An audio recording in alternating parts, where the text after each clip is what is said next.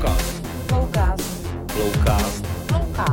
Flowcast. Flowcast. Flowcast. Takže ahoj, ve Flowcastu dneska vítám dívku, která miluje bary, nenávidí ranní vstávání, dívku, která se netají tím, že do toho baru ráda zajde na panáka, nebo dva, nebo tři, možná i víc, třeba občas samozřejmě, no a netají se ani tím, že se tam ne vždycky cítí úplně bezpečně, ale na rozdíl od většiny internetových mudrců a tlachalů se s tím rozhodla něco dělat. Aby jsme se teda jako nepletli, ona nechce proměnit bary na místa, kde se lidi navzájem šmírujou, i když se to tak snaží mnozí samozřejmě interpretovat, je to ještě mnohem horší. Ona chce udělat z baru prostě místa, kde lidi by měli mít k sobě aspoň trošku respektu nebo úcty a chovali se podle starého buddhistického hesla Don't be a cunt. Když budeme chtít mluvit, nechci mluvit prostě česky, pardon. Pro některé je to naprosto nepřijatelné, ale protože je jednodušší konfliktům předcházet, než je hasit, tak založila Johanna Konsent organizaci, která se zabývá prevencí sexuálního násilí, tedy je určená k tomu, aby se k sexu dostávali lidé jako očkovaní a gramotní, prostě vzdělaní jedinci a ne jako mongolští nájezdníci. Takže Johano, vítám tady Johanu Nejedlovou. Johano, ahoj. Ahoj Zdeňku, děkuji za pozvání. Johano, než se dostaneme ještě ke gro tvé práce, tak já jsem si vlastně, já jsem ti vlastně pozdravil špatně, já jsem ti měl říct hi bitch, i když je to věc, kterou by normálně jako asi je to blbý, kdyby to muž ženě řekl na první dobrou, ale za prvé se nějakou dobu známe a za druhé je to speciální taková věc, zvláště v dnešní době, protože ty si dostala ocenění od časopisu, který se jmenuje Bitch, jestli tomu tak správně řeknu, a ty si dokonce Baddest Bitch. Za co si to ocenění vlastně dostala? Já jsem si z toho dělala legraci, když jsem tu cenu dostala, že teď už bych chtěla být titulovaná jenom bitch, ale ta cena je celkově za tu práci v oblasti feminismu a prosazování těch feministických hodnot ve světě. Ty si ty ceny dostala poslední dobou dvě. Jedna je teda časopis, jedna je teda Baddest Bitch a jedna je Forbes 30/30, což znamená jedna z nejvlivnějších lidí pod 30 let. A teď nemyslím, že to vyhlašoval český Forbes, to vyhlašoval, pardon, já to vymáznu ještě jednou, to byl český Forbes. Český. Jo.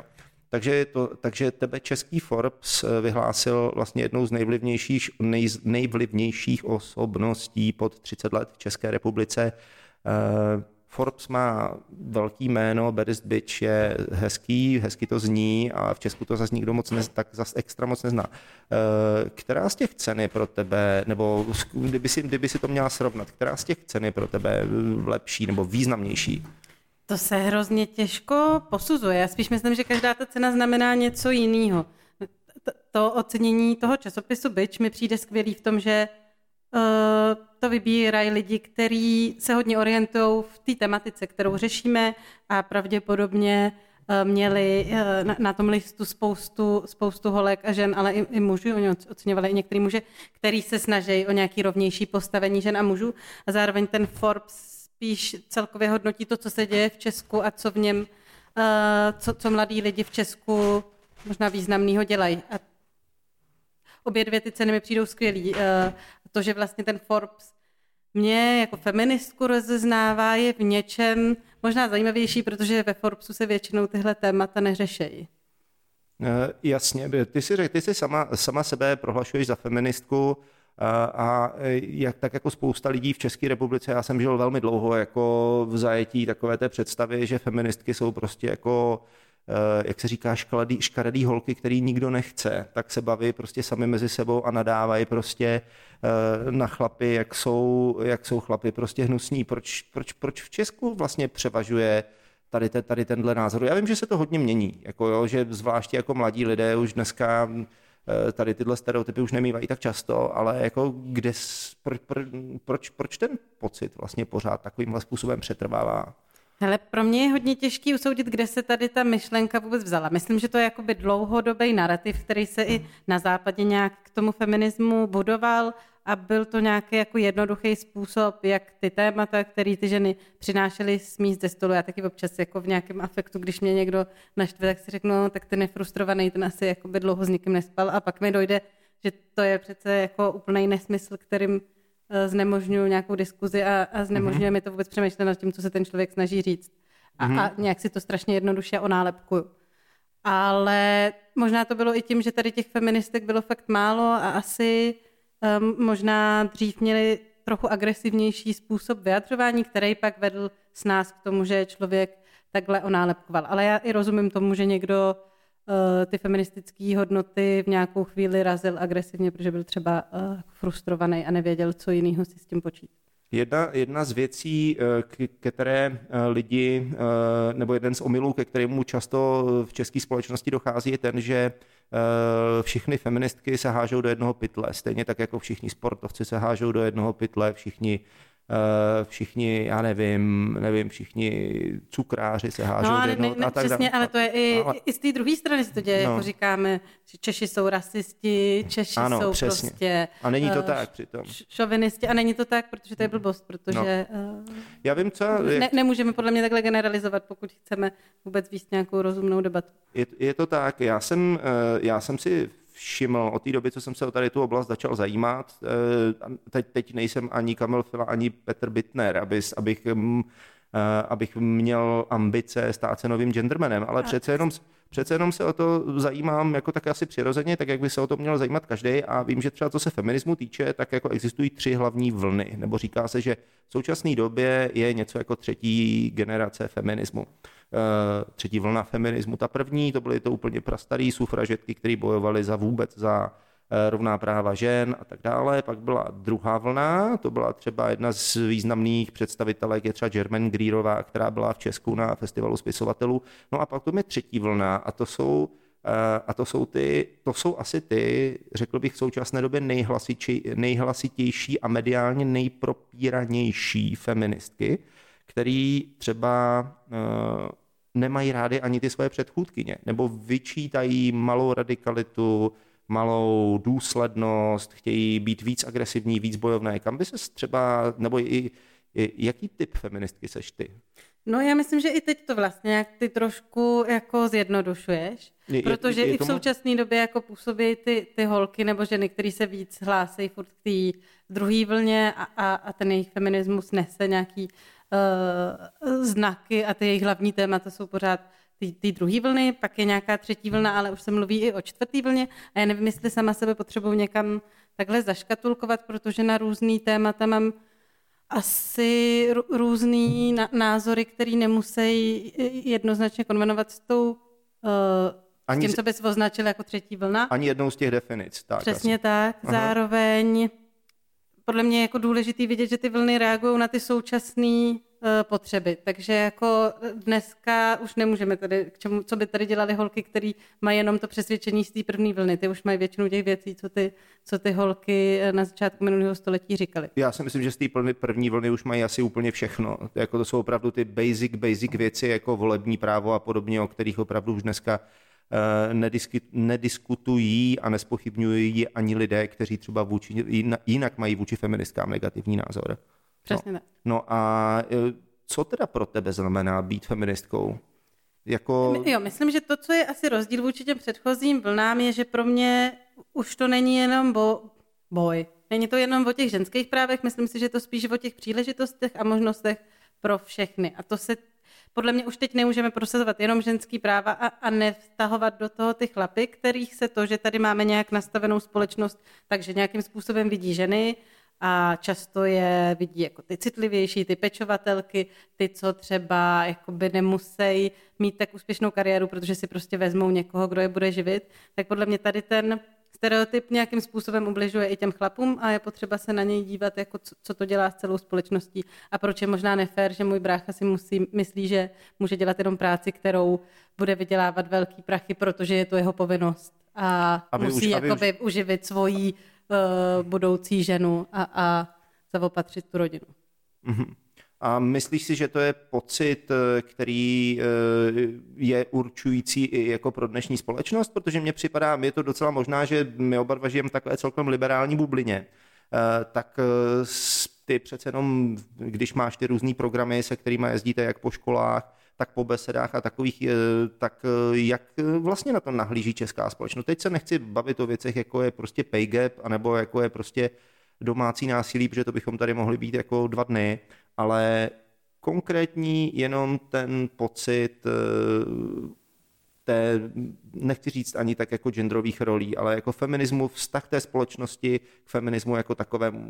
Zdá se ti, že se to zlepšuje, že z některých z těch věcí, za který ty třeba bojuješ v rámci svého feministického přesvědčení, že už začínají být té společnosti natolik vlastní, že třeba si budeš moc za 0,5 roku říct, hele, tak super, už nebudu muset bojovat. To by bylo krásný, za 0,5 roku to ještě určitě nebude, ale myslím, že je k tomu rozhodně víc nakročeno, že ty věci, které podle mě my dneska přinášíme do těch škol, by před jako 15 lety tam byly, se na ně koukali lidi, jakože jsme spadli z nebe a málo kdo by s tím nějak souznil a bylo by to jako dlouho, by trvalo jim to nějak vysvětlit, ale teď mi většinou už skoro vždycky je v těch třídách aspoň někdo, kdo už rovnou o těch věcech přemýšlí, tak jako my, a pak je mnohem jednodušší ty, co o tom ještě úplně tak jako my nesmýšlej, nějak navíc na tu diskuzi, která vede k nějakému zamyšlení reálnému a nejenom odmítnutí. Mm-hmm. A to se pořád bavíme jako... Ale jsme u těch mladých lidí. Jo? Jasně, to se pořád bavíme o nějakých vzdělávacích institucích, mladých lidech a tak dále, ale pak je tady většinová společnost jako... nebo to říkám špatně, omlouvám se, pak jsou tady lidé, kteří prostě jako už se nevzdělávají, protože už jsou dospělí. Jasně, třeba diskuze s mým tátou je prostě jako pořád na bodu 0. Ale... Je to pořád everyday patriarchy bullshit. No, jako on má pořád stejné představy a málo, mám pocit, že vlastně nemůžu udělat nic, co by s nima pohnulo. No, ale možná je to ještě těžší tím, že jsme jako rodina, s nás se přesvědčí někdo, ke komu nemá člověk takhle blízko, ale jako by fakt má takový ty zažitý stereotypní představy a i třeba moje máma si myslí, že chlap s kočárkem, to je jako moc, co to je za blbost. A co třeba chlap, který... A to je prostě normální pražská vysokoškolsky vzdělaná 50letá paní, jakože to není podle mě obrázek nějaký... A co třeba chlap, který nosí dítě v takovém tom nosítku na břiše? Jako... Tak to si myslím, že to už je pro ní prostě šílenost. Jo, to je něco jako chodit nahý po ulici, jako, nebo něco... No, přijde jí to přehnaný prostě, že nechápe, proč to tak je. A myslíš si, že třeba tohle je postoj většinové populace u nás v Čechách, jako i tvý zkušenosti, teď se ptám... Přijde mi, že obzvlášť u těch jako lidí, co měli děti dřív, možná nemusí, jakože teď jsou prostě rodiče 50letí, kteří mají pořád mladý děti, malí děti relativně, ale ty, kteří už je vychovali podle mě a nevím, jejich dětem je teď okolo 20-30, tak podle mě velmi často mají nějaký zažitý představy o tom, jak vypadá rozdělení rolí v rodině. Mm-hmm. A možná je to ale i třeba tím, že oni v tom třeba taky nebyli nějak extra spokojení, ale když už si to celý odžili, tak se na to podívat a říct si, ježiš, no, tak to já jsem to měl jako těžký a bylo to nepříjemný a chtěl bych to mít jinak, tak je pro někoho možná nepříjemný a náročný. Takže radši odmítá to, jak se to dělá teď, i když třeba, kdyby teď měli ty malé děti, tak by to taky preferovali. Já jenom dodám, že mě samotnému je 50 a mám 9letýho syna, takže a balancu, jako já upřímně řečeno taky v tom hledám, protože nejsem odborník a já se snažím teda držet toho buddhistického hesla, jako který jsem v tom začátku řekl. Nicméně, myslíš si, že je možné, aby byl muž opravdu feminista? Vím, že tady se u nás dost často skloňuje slovo genderman. Taky jsem ho před chviličkou zmínil v souvislosti s našimi 2 známými. A ti lidé, o kterých jsme mluvili, tak to berou, je to ocenění, nicméně spousta lidí to bere jako spíš takový jako hanlivé prostě označení, jako... Mě hodně pobavil Petr Bittner, když jednou říkal, že konečně muži i v feminismu dobili jedinou věc, který ještě nebyly, a to je dostávat za to ceny. Mm-hmm. Ale myslím si, že jakoby můžou být muži feministi. Samozřejmě to asi trošku odlišný, jako ten jejich přístup bude asi spíš jako víc teoretický a víc od toho, co se dozvědí svého okolí nebo se načtou, protože sami nemají tolik tu zkušenost s tím, co třeba zažívají ty ženy a co je samotný štve, když to, s tím mají svoji osobní zkušenost. Ale já taky můžu být, nebo ty můžeš být antirasista a nemusíš být prostě Černoch nebo Rom, že? No, jasně. A někteří z těch lidí, kteří se třeba jako snaží prostě být, působit tady tímhle feministice, nebo působit tady v tomhle, v téhle oblasti, kteří se rádi prohlašují za feministy, tak dělají to s různým prostě přesvědčením, že u Petra Bittnera osobně mám pocit, že je to takový trošku sarkasmus, nevím, ale vždycky mi přišel, navíc se o tom velmi rád jako vyjadřuje tady sarkastickým způsobem. Kamil Fila to bere tak jako prostě v pohodě, no tak jsme prostě lidi, tak jako úplně normálně, nicméně nemyslíš si, že někteří muži to berou tak, že třeba OK, budu prostě feminista, stejně to nikdy jako nedopadne, jako stejně prostě chlapi budou vždycky jako ti, kteří budou mít navrch. Ono je to totiž svým způsobem hodně módní, jako. Nevím, jestli se dá takhle nazvat. Určitě jsou nějaký chlapy, jejichž feminismus mi přijde trošku zvláštní ve chvíli, kdy mě začnou jakoby vysvětlovat třeba, jak ty věci správně jsou a jak správně mají být. Přitom ten mansplaining, pokud si... mansplaining o feminismu, tak mi to přijde jako zajímavý, trošku zvláštní. Mansplainingovat o feminismu, ano. Já jakoby k tomu nejsem zase tak kritická, protože si myslím, že prostě je spousta nějakých cest, ve kterých se učíme, jak v tomhle fungovat. Není to nějaké přesvědčení, které se tady razí jakoby 50letý. Je to něco, co se učíme a učíme se, jak to ostatním komunikovat a jak se v tom pohybovat a jak to vlastně i žít, jakoby není jednoduchý. Mm-hmm. Já občas se přistihnu u toho, že taky jako přemýšlím nějak stereotypně nebo někomu řeknu něco a pak si řeknu, že co to bylo. Jakože nejsme v tom nikdo 100% podle mě. A tak ono jako upřímně řečeno, kdyby každý člověk měl jako ty věci pokaždé znovu objevovat, jako tak nedělá cíl život nic jiného. Já si myslím, že je dobré některé si věci zautomatizovat a zároveň jako občas pochybnit, že jo, jako tak prostě kritický myšlení, když už to mám říct takhle. Nicméně zažila si někdy někoho, kdo se třeba prezentoval jako feminista na první dobrou a pak se z něj ukázalo, pak se z něj vyloupil opravdu nějaký misogyn hroznej nebo něco takového. To mě už párkrát někdo tvrdil, že je feminista, a pak se ukázalo, že má dost jako zkreslený představy o tom, co by to mělo být a že to spíš třeba znamená, že má rád ženy. Jo, takhle. Jakože bych teď nějak viděla v tom současném mediálním prostoru někoho, koho bych řekla, jako, že je špatný feminista, tak asi úplně přesně neumím říct, nebo že mi přijde, že je falešný feminista. Mhm. Já si myslím, že v mediálním prostorem teď hýbe asi nejvíc jako kauza Radima Uzla, který je, myslím, že pro mě osobně je celá ta kauza důkazem dvou věcí, jako jo, a to je za prvé teda setrvačnosti uvažování možná té starší generace, těch lidí, kteří prostě byli zvyklí, já nevím, jestli mu je 70 a jestliže nějakou věc děláš 50 let v kuse, tak jako jasně v 70 se to budeš blbě přeškolovat. Jo? A druhá věc je podle mě selhání médií hodně veliký, protože Radim Uzel je jednou zapsán jako prostě sexuolog, odborník, a už se nehledají jiní. Já si myslím, že prostě na tyhle témata existuje strašně moc odborníků, jako kteří by byli schopni o tom mluvit. Proč si teda ta média pořád zvou toho Uzla, jako jo, tady na ta témata, protože atraktivní. Ale na něm spousta z nás a z vás asi vyrostlo, že on byl v těch televizích, pořád objížděl ty školy, vydával ty knížky, ze kterých jsme nějak se něco o tom sexu dozvídali a myslím, že spousta lidí to nikdy kriticky nenahlídla, moc ho nepozorují v poslední době a mají ho pořád za takového jako zábavného pána a už si stěží, vzpomínají, co jim to vlastně říkal za ty dvě jediné historky, co uměl a celých 30 let je opakoval. On má jenom dvě historky. My jsme teď v koncentu se hodně bavíme o sexuální výchově, kterou se nějak reformovat, ale na Instagramu máme takový jako stories, které se týkají různých věcí související se sexuální výchovou a jednou jsme se ptali, jakou měli lidi sexuální výchovu a přišlo nám třeba 100 zpráv lidí, co mělo přednášku od Radima Uzla. A všichni, co nám psali, sdíleli jako jednu nebo druhou historku, co on vyprávěl. A jedna z nich byla o holčičce, co si strčila do vagíny tu verzatilku. Mm-hmm. A druhá byla o 14-letýho klukovi, kterýho jakoby znásilnili dvě 15-letý spolužačky, ale on pak za to dostal podmínku, což si myslím, že ani jako se moc tahle historka nezakládá na pravdě.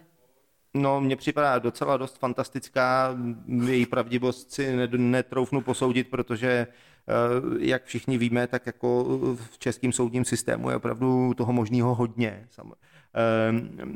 Ale jakože tím jsem chtěla ukázat, jak on vlastně podle toho, co se nám dařilo zjistit, jako se moc nenamáhal s tím, aby se vůbec snažil nějak updateovat jeho repertoár vtipů. To znamená, který jako nejsou moc vtipný. Dneska nám nepřijde vtipný, že se holčička strčela do vagíny verzatilku. A tak vzhledem k tomu, jako že si všichni pamatujeme na film Prci prcičky, jako kde to nebyla verzatilka, ale flétna, že jo, tak a všichni z toho měli hroznou bžundu. Jako tak ano, působí to trošku archaicky, asi tak bych řekl, jako kdyby dneska chtěl někdo se prohlašovat za feministu, protože bojuje za volební právo žen. Něco takového, jako ano, je to jasné. No, ale ten Uzel těm lidem zbyl někde v paměti jako ten zábavný člověk, který dřív byl v tom mediálním prostoru a teď je pro ně těžký to asi jako zpětně nahlídnout, že dnešní optikou je fakt mimo. Víš, co třeba mě osobně vadilo nebo vadí na té třetí generaci, nebo respektive nevadí, jaké výhrady vůči tomu mám? Do jisté míry obrovská netolerance. Jo. Já se třeba sám považuji za člověka, jako který jako s tou druhou vlnou souzní docela přesně. Co se týče té třetí vlny, tam už mám výhrady větší, ale já bych to trošičku připomněl k hnutí Black Lives Matter, který je dneska. Jako jo. Tam se vlastně jedním z toho symbolů toho hnutí je pokleknutí, to znamená pokleknete, abyste vyjádřili vlastně ne úctu, ale vyjádřili to, že je to symbol přiznání toho ano, bylo vám ubližováno, my to prostě jako chápeme. A někteří se do té rovnice prostě pokoušejí zanést kolektivní vinu. To znamená, historička Markéta Křížová ta tvrdí, že Češi by si měli přiznat kolektivní vinu, protože profitovali na koloniálním pohybu zboží, tedy z obchodu otroky a zmiňuje tam nějaké skláře z Jizerských hor, jako, takže by se měli bychom se asi všichni cítit jako, nějak jako divně. A myslíš si, že by si měli muži dneska na začátku 21. století přiznat kolektivní vinu za to, že ženy nemohly až do 19. století vlastně volit, nebo někdy až do poloviny 20. století. To zrovna Švýcarsko, že? No, to bylo Maďarsko taky. V 70. letech. Ale já rozhodně nejsem jako nějakým příznivcem kolektivní viny, to je podle mě blbost, protože já rozhodně nemůžu za to, co udělal byť i můj otec, nebo můj praotec, nebo nějaký můj předchozí předek, stejně jako se to nemůžeš ty. Ale myslím si, že je dobrý tu historii jako zkoumat a být si vědomej. A být si vědomej toho, že jakoby mě asi nějak moc neovlivnilo, co dělali moji prarodiče, ale to, že prarodiče někoho jiného zažívali nějaké utrpení, může ty současný jejich jako potomky nějakým způsobem furt negativně ovlivňovat. A to si myslím, že bychom měli vnímat.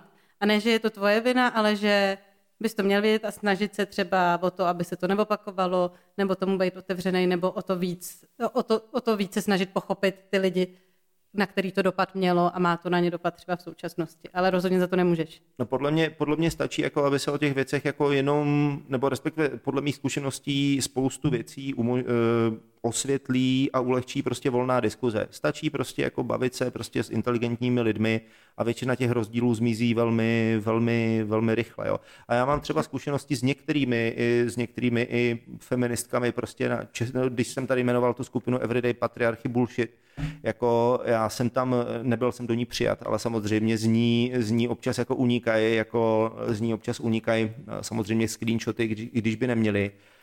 A upřímně řečeno, mně to připadá jako hrozně nenávistná skupina. Mně to připadá jako, čistě opticky, já se podívám na screenshoty z té skupiny, pak se podívám na screenshoty z dělnickým ze skupiny, ve které je dělnická mládež a ten narrativ, jako ten smysl, jako je tam prostě stejný. Samozřejmě každý mluví o něčem jiném, že? A to, že prostě jako normální lidi se znáckama nebaví, takhle nemusíme se bavit o tom, která z těch skupin má dobrý směřování a který ne, ale proč je ten narrativ tak strašně agresivní? Proč vlastně, když už teda jako cílem má být nějaký konsenzus jako takovej, proč je ten narrativ tak jako univerzálně negativní? Já chápu, že prostě někteří lidé si to opravdu nenechají prostě vysvětlit a když bych chtěl diskutovat o feminismu, já nevím, s Karlosem Vémolou nebo Tomášem Řepkou, takže to asi nebude úplně takový, jako když si půjdu popovídat prostě s tím Kamilem Filou nebo Petrem Bittnerem, ale nemělo by i v rámci toho feministického hnutí se k různým mužům přistupovat různě třeba? To by bylo skvělý a s tím určitě souhlasím, ale zároveň myslím, že je tam jako opomíjený to, že některé ty ženy to vysvětlujou dlouho a furt to jako je, jako když házíš hrách na zeď, nebo jsou něčím fakt jako frustrovaný, protože jim někdo ublížil. My jsme to třeba řešili na Koncentu, na tom Instagramu, kde nám fakt jako často interagujou ty holky a píšou nám občas nějaké věci, které jako fakt hodně generalizujou o chlapech. Třeba tohle se týká zrovna, když třeba řešíme sexuální násilí tam a jsou takový jako až chvílema nenávistný a my se to snažíme vždycky nějak jako vybalancovat a rozhodně nechceme, aby ten náš feed tam byl nějak jako nenávistný, ale zároveň rozumíme tomu, že prostě jakoby, když tě v 8 znásilnil tvůj strejda a pak jako ještě v 17 tvůj kluk, takže můžeš mít trošku jako pochromaný vidění toho, jakcí ty muži celkově jsou a že tam prostě nějaká frustrace může být, která dokud ten člověk nebude mít šanci nějak zpracovat, prostě může vypadat tak, že trochu hejtuješ všechny chlapy. Já tomu rozumím. My těžko s tím něco uděláme. Já tomu rozumím a řeším jako se svojí holkou jako podobné věci, která jako tam nebylo nějaký prostě jako znásilnění nebo tak, ale jsou tam nějaký takhle vidím to, jak hodně práce dá lidem překonat jako ten negativní zážitek, který někdy prostě v minulosti měli. I proto, jako, protože je to tak jako hodně citlivá věc, tak se k tomu snažím jako nějak jako nevyjadřovat moc hlasitě, protože nevím, proto se radši ptám a bavím se rád s lidma, jako seš ty, protože do toho prostě ten vhled do toho ti lidé, kteří jsou mimo tady ten, řekněme, feministický proud, nezískají nějak jinak než tou diskuzí. Jako. A zároveň to podle mě není jenom na straně těch feministek. Jako často je vidět nějaká takováhle generalizující nenávist u některých mužů, který prostě měli nějaký špatný manželství, špatný rozvod, tak oni pak zase jakoby z opačné strany velmi nepříjemně jdou do žen celkově. Ano, a je to tím, že mají nějaký frustraci zatím. Všechny ženy jsou vypočítavé bestie, jasně. A vezmou si tě, seberou ti prachy a odkopnou tě a půjdou za někým hezčím a bohatším. Jasně. A všechny feministky nenávidí muže a muži, kteří jsou feministi, to dělají jenom proto, že je žádná jiná žena nechce, tak aby měli aspoň nějakou naději prostě mít sex, jako tak se prostě dávají do toho. Těch věcí je spousta a mně někdy osobně teda připadá, že to téma je hrozně vyhypované. Že je hrozně vyhypované a já si právě říkám, má cenu to hypovat takovýmhle způsobem. Mě třeba, ať přejdeme k tomu konsentu, ať tady, nebo k tomu, co vlastně děláte, mě ta drobná práce, jako kterou vlastně děláte vy, tak mně přijde jako daleko důležitější, než prostě plamený prohlášení. Tím ti nechci teďka jako nějak jako les do zadku, prostě, nebo se ti prostě nějak vlichocovat, jako, ale často mi připadá, že není tak, že lepší, než mít hodně slov, je dělat prostě činy. A vy, jak ty jako s Koncentem, co děláte, tak co vím, tak to jsou 3 programy, že jo? Vy máte 3 takový hlavní programy a chviličku, promiň, jsem si nezapamatoval, ale máme tady napsaný. Máte 3 programy. Jeden je Respekt je sexy, druhý se jmenuje Respekt profi, třetí je Respekt až na půdu. O co se jedná? Jaký je mezi těmi programy rozdíl? Zkus nám je popsat. Tady to je, my teda ještě zvlášť děláme prostě nějakou primární prevenci, ale tady ty programy vidíme spíš jako... Jo, promiň, to byla pro tebe. Děkuju. Jako tady ty projekty si kladou za cíl nějak kultivovat to veřejný stávající prostředí a My jsme se shodli na tom, že pro nás je důležitá hodnota, kterou chceme jak prosazovat, respekt, se kterým, když přistupujeme k druhým, tak se většinou nedopouštíme všech těch negativních věcí, jako je obtěžování, ale i nějaká jako šikana nebo cokoliv jiného. Mm-hmm. A tady ty věci se snažíme šířit ve třech prostředích, teď, který jsme si vybrali. Jedno jsou ty bary, který už jsi na začátku zmiňoval, protože prostě to je prostředí, který máme rádi a nemyslíme si, že by z něj lidi měli být vytlačovaný, protože se tam k něm někdo chová hnusně. Mm-hmm. Pak to Respekt až na půdu se věnuje prostředí barů a klubů. Teď jsem se tady zmátla procházejícím dítětem. V pohodě, vydrž mi moment, prosím tě, já si otevřu tady, poznámkový blok a napíšu si jenom, kde to mám střihnout, což znamená okolo 30:00. Pardon, ona potřebuje jít na toaletu. Ne, to je úplně v pohodě. Počkej, tam nemáš kyblík? Já teda čurám z okna, ale... Já doma jdu umyt... No... 31... Tak nějak jako... Ale také ještě kadítek, já... To je v pohodě. Tak to pak nějak zvládne... Já to prostřihnu, nebo... Ale to je samozřejmě úplně v klidu, pochopitelně. O čem se to bavili teď, pardon? Ty tři projekty. Ty tři projekty, tak OK. Tak, jo. Zkusme teda o každém z nich říct třeba něco. Ten Respekt je sexy se věnuje prostředí barů a klubů, kde se vlastně snažíme vytvořit síť podniků, který řeknou, že u nich se obtěžování netoleruje, že chtějí, aby se tam všichni cítili dobře, a my pomáháme těmhle barům, kteří se k tomu chtějí připojit, zaškolit jejich personál, aby se situací, kdy tam někdo zažije sexuální obtěžování, uměl vypořádat, uměl tomu člověku pomoct. A zároveň nám přijde důležitý i to, že ten podnik sám jako už rovnou říká, hele, jestli chceš někoho obtěžovat, tak nám nechoď. A pak máme Respekt až na půdu, který řeší sexuální obtěžování v tom akademickém prostředí, kde se děje velmi často. Často se děje, když někdo s tou jako mocenskou převahou může zneužívat svoje studující, ale v rámci našeho jako průzkumu, který jsme si dělali, jsme zjistili, že to není jenom v té hierarchii pedagog-studentka, ale že se tam často děje i obtěžování mezi těma studentama navzájem nebo nějaký násilí. Takže tohle se snažíme eliminovat tím, že tam zavádíme do tady těch vysokých škol workshopy, které těm studujícím vysvětlejí, co si k sobě nemají dovolovat a co můžou dělat, když si k ním někdo něco dovoluje, ale zároveň se snažíme v tomhle vzdělávat i ty samotný vyučující a pomáhat té univerzitě nastavit nějaký systém, aby se s tím uměla vypořádat. A pro nás je vždycky důležitý, aby to nebylo tak, že prostě budou muset nějakého pedagoga vyhodit, protože dělal něco špatného, nebo studenta, ale aby ve chvíli, kdy zjistí, že se to tam děje, mu mohli vysvětlit, hele, takhle už se fakt u nás chovat nebudeš, a on to přestal ideálně dělat.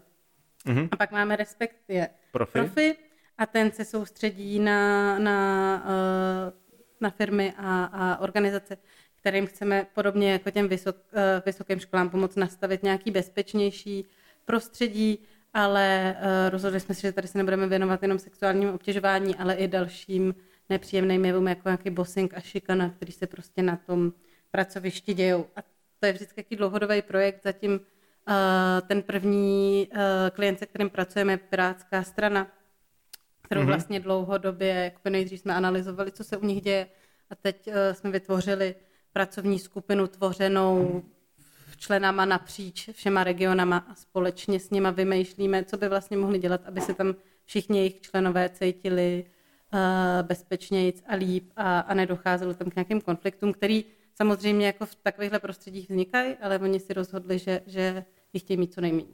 Mm-hmm.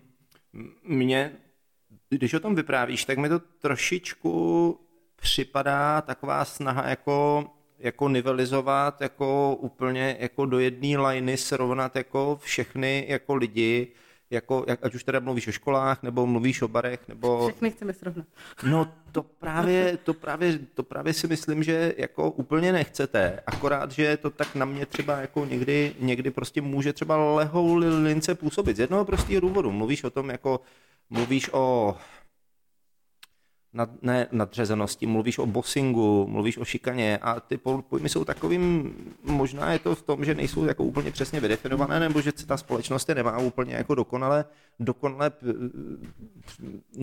dokonale prostě neví, co přesně ty pojmy jako znamenají. Já si dokážu představit situaci třeba ve škole takovou, kdy prostě nějaký kluk, který prostě, že jo, miláček holek ve třídě, nějaký krasavec, že jo, teďka budou se jednat o 13letý, 14letý děti, který si myslím, jako, že to řešejí, že jo, začínají sexuálně nějakým způsobem žít, nemají ty zkušenosti, takže a teď najednou prostě ty je začneš učit, aby se k sobě chovali prostě jako s respektem, s ohledem, aby prostě měli nějaký hranice a teďka někdo to bude si to může interpretovat takovým způsobem, že chceš, aby ty děti nedávaly moc třeba najevo prostě emoce, jako, protože prostě ty... Ne, to je podle mě jakoby největší... Počkej, já to jenom dořeknu a ať na to potom můžeš odpovědět takhle v celku, protože spousta lidí to vnímá tak, třeba tu snahu na těch školách opravdu o to, aby se prostě všichni chovali podle nějakých šablon, který prostě jako nebudou, ve kterých prostě zanikne ta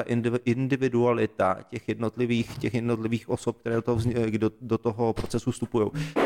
Kde je ta hranice, kdy vlastně ty necháváš jako těm lidem určitou svobodu a kdy jim řekneš, tak tady už ne. Kde máš tu hranici nastavenou? Tam je důležitý, že my vůbec vlastně těm lidem nechceme říkat, jak se mají chovat, jako že by to bylo přesně nějak určovalo to chování. My jim jenom chceme říkat, aby u toho, když někomu cokoliv, když se k někomu nějak stavějí, aby přemýšleli nad tím, co to v tom druhém může zbuzovat a jak se u toho ten druhý může cítit a aby ve chvíli, kdy si všimnou, že to tomu druhému není příjemný, což je potřeba na to být trošku citlivý a trošku k tomu být pozorný, tak aby s tím přestali a řekli, jako promiň, tohle jsem takhle nechtěl a už to dělat nebudu. A aby byli vnímaví k těm hranicím toho druhého, ale zároveň je potřeba i ty lidi, co můžou být v té pozici toho, kdo zažívá tu nepříjemnou věc, tak ty taky potřeba pozbuzovat v tom, aby se nebáli si ty svoje hranice vytyčit a jako říct, tohle se mi nelíbí, protože my jsme právě podle mě spíš vychovávaní k tomu, abychom ty emoce moc neukazovali a abychom se si kde co nechali líbit a pak to pro toho druhého může být mnohem těžší číst, že se nám to nelíbí. Souhlasíš s tím, že consenting adults jako v podstatě žádný hranice nemají?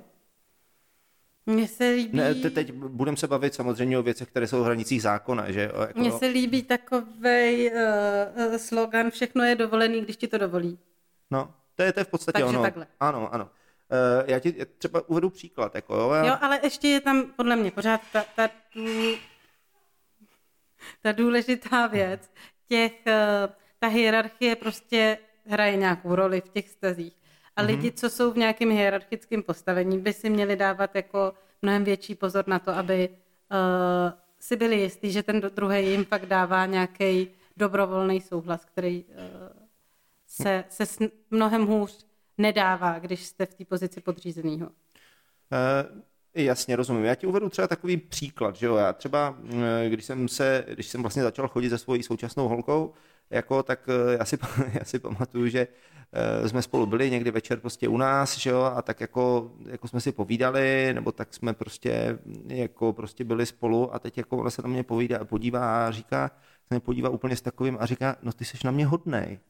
A úplně bylo vidět, jako jak ti lidé, jak někteří z těch lidí prostě jsou, že nejsou zvyklí, že jsou na ně lidi hodný, jako jo, tak jestli tohle je ta hranice, jako prostě tomu člověku neškodit, tak já s tím samozřejmě plně souhlasím, že jo, jako, ale nevím, jestli je to úplně teda přesně to, jako co ty lidi jako učíte, jako, protože nevím, empatie je prostě dobrý slovo. Empatie a i nějaká jako podpora vzájemná, komunikace, otvírání vůbec prostoru pro to, aby proudil nějaký dialog mezi těma lidma a kdokoliv mohl vyjádřit, co je mu příjemný, co mu není příjemný, co mu vadí. To podle mě potřeba podporovat.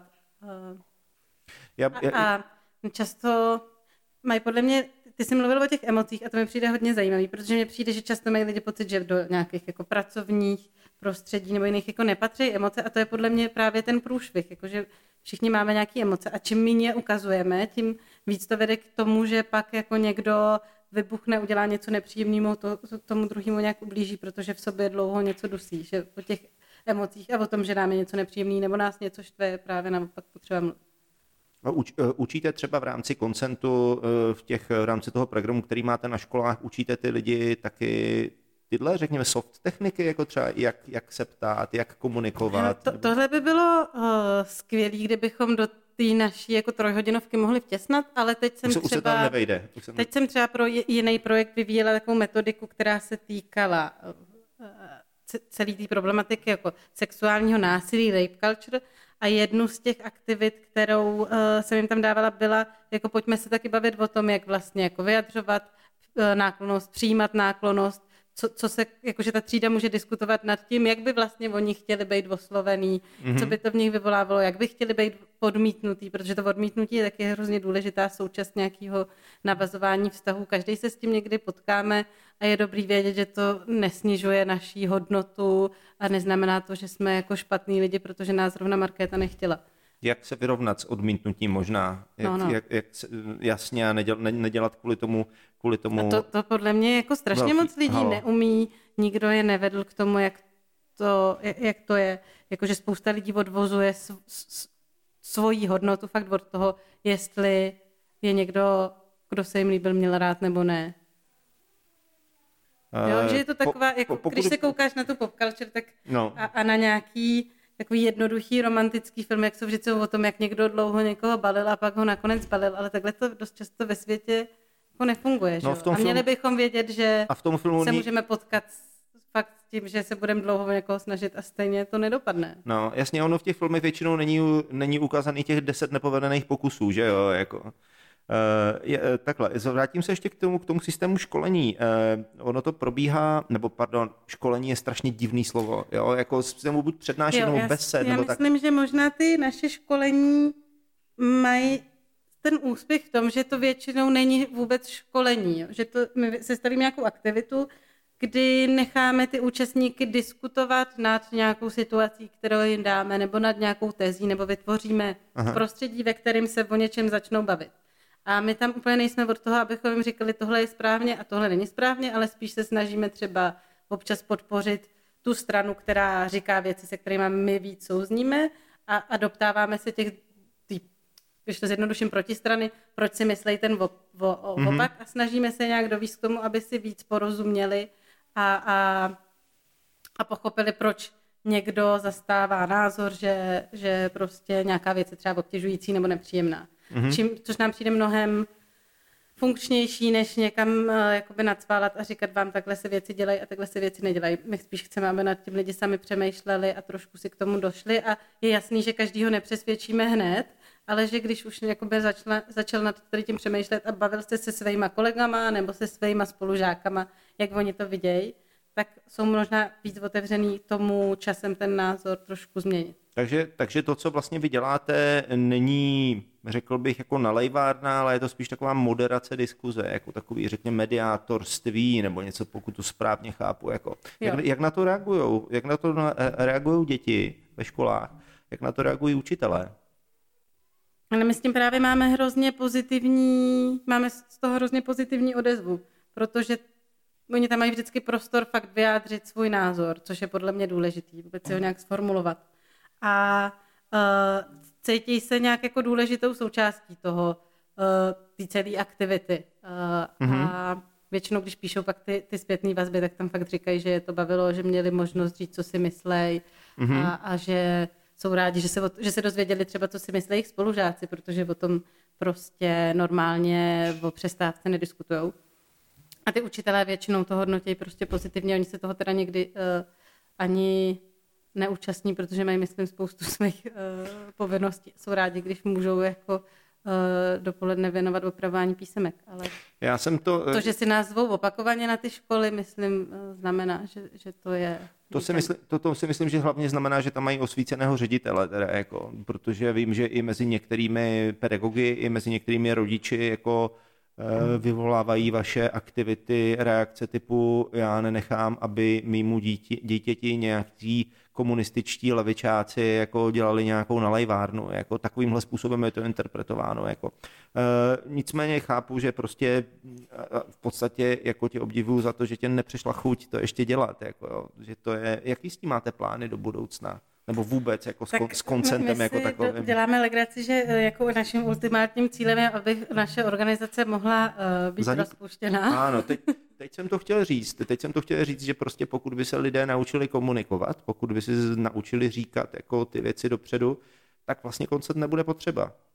Jo, a my proto i teď třeba jsme se posunuli do toho, že připravujeme materiály pro samotný vyučující, protože za prvý tady jako v češtině nejsou dostupný materiály k těm tématům sociální, sexuální výchovy, kterou my teď řešíme, do který spadá i ten consent, ale proto, abychom třeba bojovali je taky jako hodně silný, ale abychom nějak předcházeli sexuálnímu násilí, podle mě nestačí jenom říkat, jaký chování je špatný, ale vlastně se bavit s těma dětma i o tom, že sex je nějakou normální součástí života a bavit se s nima o tom, jak vlastně vytvářet kvalitní vztahy, ve kterých bude někdy, až k tomu dospějou sami, jako sex a měli by k tomu mít dostatek informací.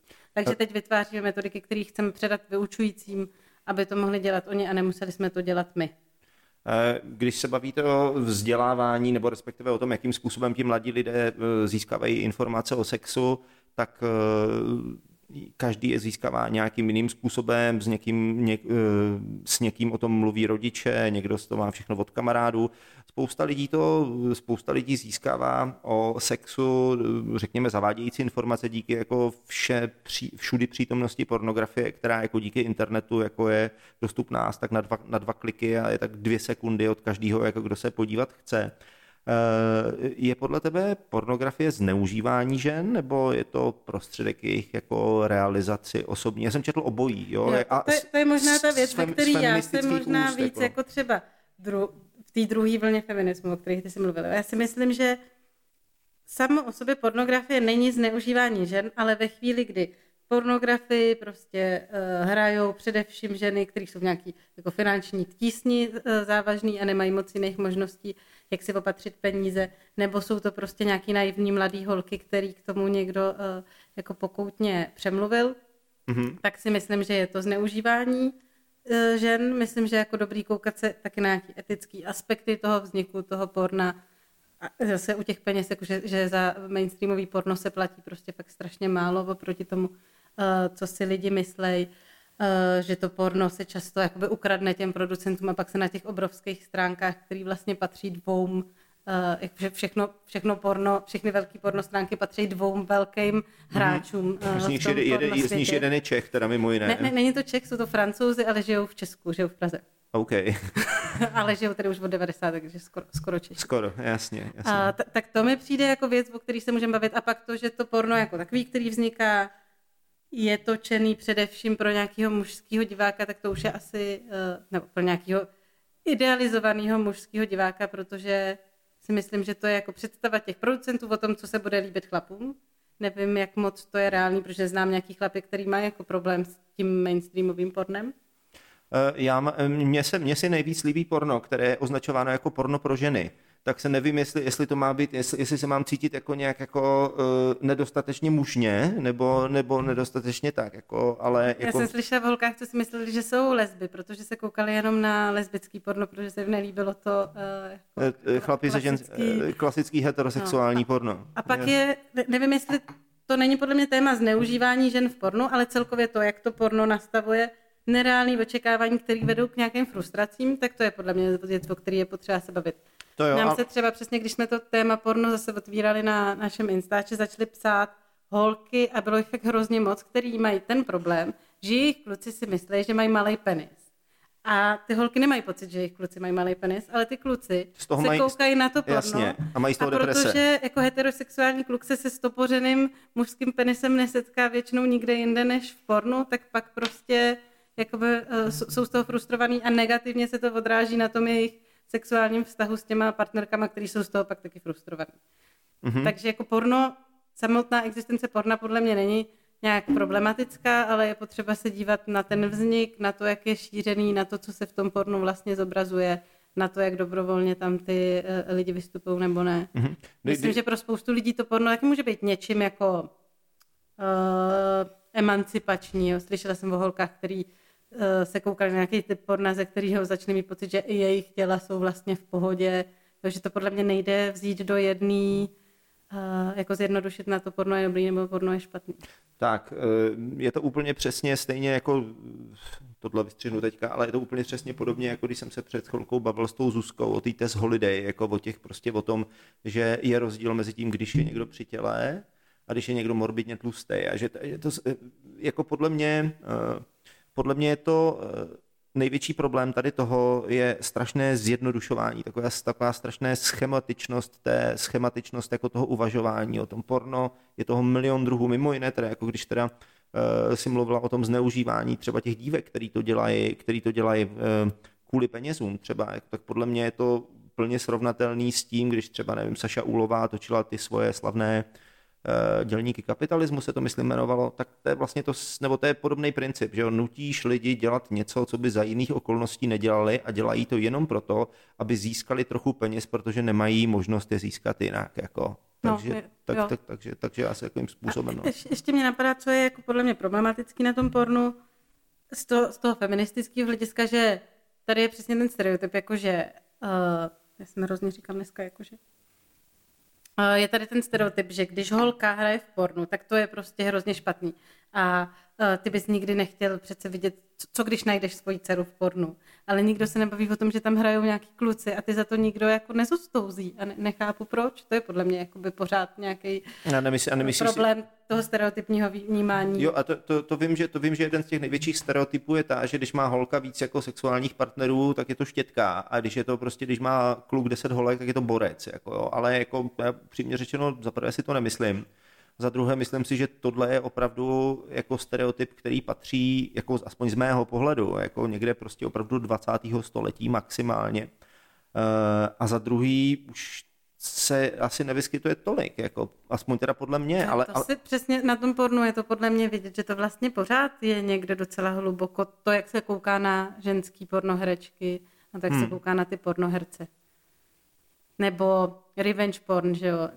Neslyšela jsem o tom, že by nějaká holka zveřejnila porno nahrávku, kde by jako měla sex se svým klukem. Jasně. A pak to zveřejnila za účelem zostouzet toho svého bývalého partnera. Ale v tom opačném případě se to děje, že jo.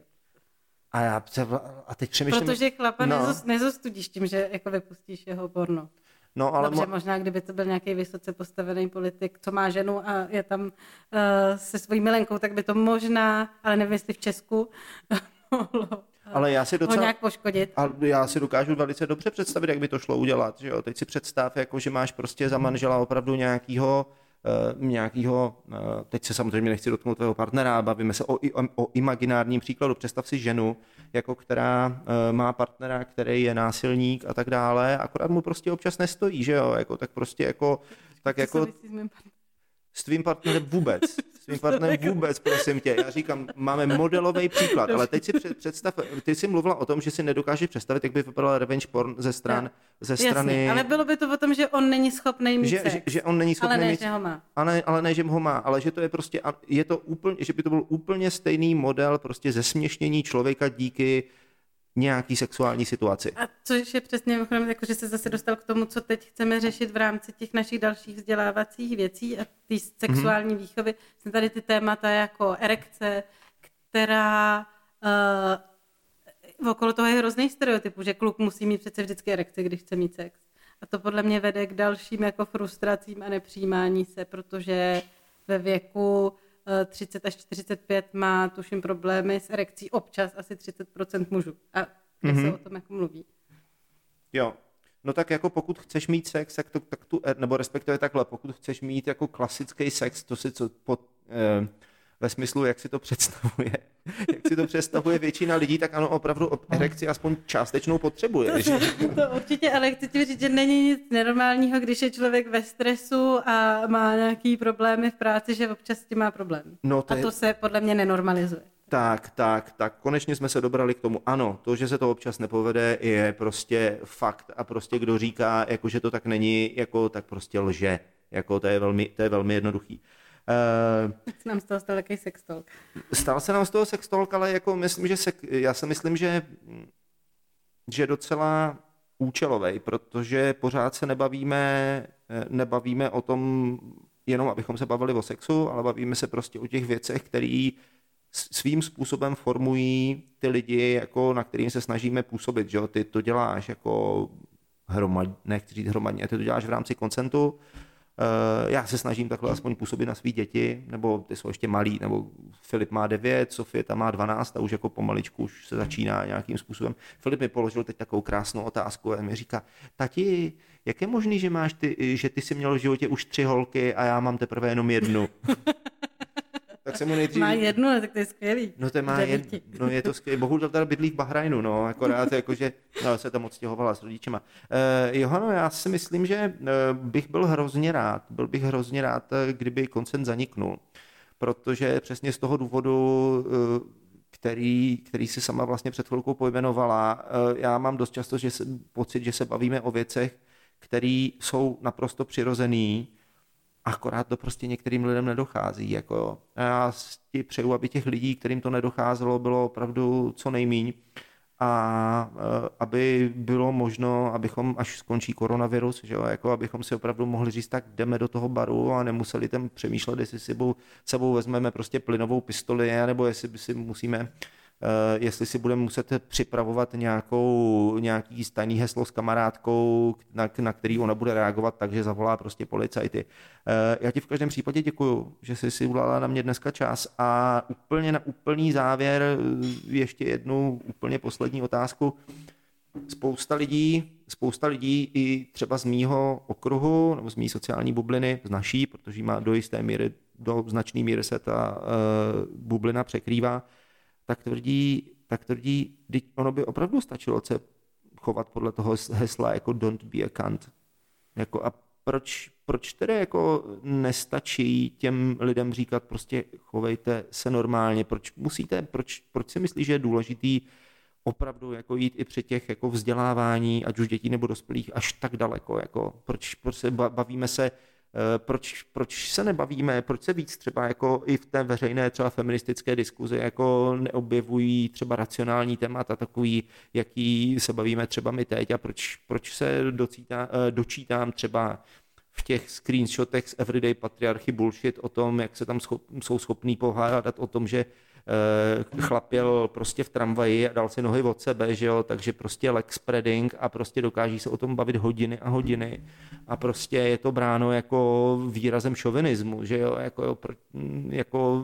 No podle mě je to celý, proč nestačí říct chovej se normálně, protože každý máme nějakou jinou normu toho, co znamená chovat se normálně a myslím si, že když odmala vyrůstáš v nějakém prostředí, kde je normální, že teď to jako vyhrotím, ale že táta dá mámě občas pár facek, tak je pro tebe normální něco takovýhleho. A myslím, že je potřeba, nebo v prostředí, třeba to leg spreading, nebo men spreading, je v něčem zajímavý, že prostě chlapi jsou zvyklí si sednout tak, že roztáhnou nohy a nenapadne je, že to může být nepříjemný holce, co sedí vedle nich. Ale je to pro ně normální, že? Protože jim je to z nějakého důvodu nepříjemný mít nohy u sebe, jestli jsem to dobře pochopila, když mi to někdo vysvětloval. Jo. Ale je to pro ně normální a pro holky to je nepříjemný. Tak je potřeba se bavit o tom, proč to těm holkám vadí a co se s tím dá dělat. Hele, a nebylo by jednodušší třeba tomu chlapovi říct, hele, prosím tě, jako mě to vadí, mohl bys byl tak hodnej a tak? Anebo to by bylo samozřejmě vždycky mnohem jednodušší, než o tom někde psát, ale ne vždycky máš jakoby chuť a odvahu. Jo. Se s někým o tom hádat. A myslím, že by bylo fajn, kdyby každý, kdo zažívá něco nepříjemného, mohl říct, ale dej si ty nohy k sobě. Nebo... Bylo by hrozně fajn, kdyby si to lidi dokázali říct takovým způsobem, jako jsme si to třeba dokázali říct, jako my dneska, ty ze svého feministického, já řekněme ze svého, řekněme, liberálního, ale ne feministického pohledu a kdyby si o tom začali lidi takhle opravdu povídat. Děkuju ti moc za dnešek, za povídání a úplně poslední a další otázka už nebude, pokládám ji opravdu každému a je obecná. seš Hermiona Grangerová, máš tu svoji bezovou hulku, máš jedno jediné přání pro rok 2021, to přání ti nebude nikdo muset schvalovat, nebude procházet žádným hlasováním, ani výbory, ani radou, ani zastupitelstvem, ani parlamentem, nebude ho muset podepisovat žádný prezident. Prostě mávneš rukou a stane se tak. Co to bude? To je hrozně těžká otázka. Já jsem doufala, že se ptáš, jestli bych chtěla být Hermiona, Harry nebo Ron. Ale ne, já bych asi si přála, aby tyhle země měly politiky, kterým záleží na tom, co se fakt děje s tou jejich zemí a co se děje těm lidem, kteří tady žijou. To mi teď poslední dobu mám pocit, že to tak úplně není. Nebo nejenom poslední dobou, ale teď si toho obzvlášť víc všímám v době covidu, kdy prostě spousta lidí má existenční problémy kvůli tomu, že nemůžou dělat svoji práci. A nemám pocit, že by to někoho extra zajímalo. Tak já tobě i nám všem přeju, abychom se dokázali v budoucnosti víc bavit, abychom dokázali víc komunikovat a co se týče toho jeho posledního přání, myslím si, že to není zas tak dlouho, co budeme mít volby a myslím, že v těch volbách to budeme tento názor moc dát velmi hlasitě najevo. Myslím si, že už se nám tady formuje situace, kdy budeme mít šanci opravdu každý dát hlas tomu, jako kdo nám bude sedět co nejvíc. Děkuji ti ještě jednou, hodně štěstí tobě i Konsentu, ať se daří, měj se hezky, ahoj. Ahoj, moc děkuji za pozvání. Flowcast. Flowcast. Flowcast. Flowcast. Flowcast.